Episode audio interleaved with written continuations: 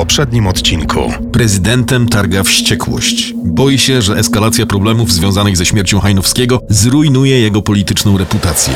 Wiadomo już, kto jest ocalałą córką Jurczyków. To Lucyna Schulz.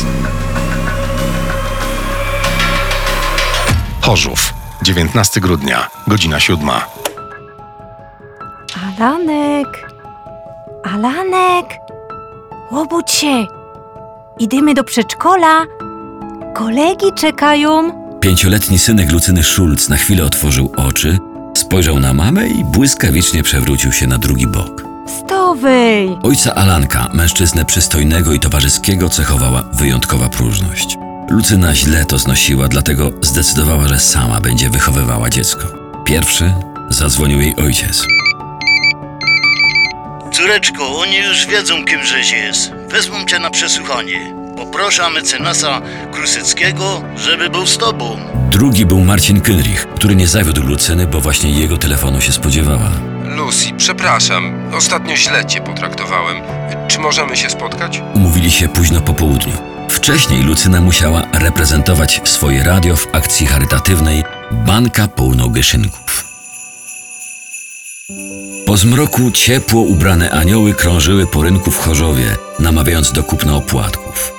Próbując ominąć je, Kenrich wpadł na redaktora Borszcza, lidera śląskiego oddziału Ligi Żurnalistów, którego autorytet słabł z każdym kolejnym dowodem jego współpracy ze Służbą Bezpieczeństwa w czasach PRL. O, Marcin, cieszę się, że cię widzę. Dlaczego nie meldujesz nam o postępach śledztwa w sprawie śmierci naszego nieodżałowanego kolegi Rysia? Meldujesz? Co to za język?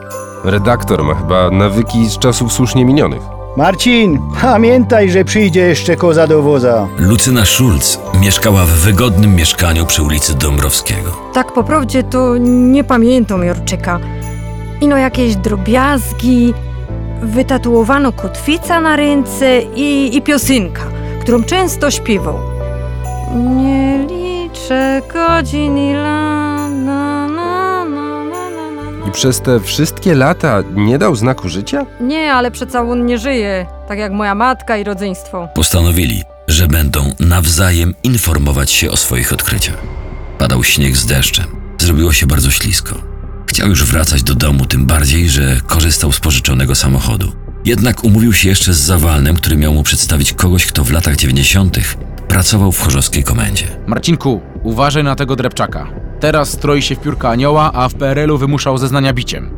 To pan Krzysztof, który ci opowie o tym, jakim był komendantem.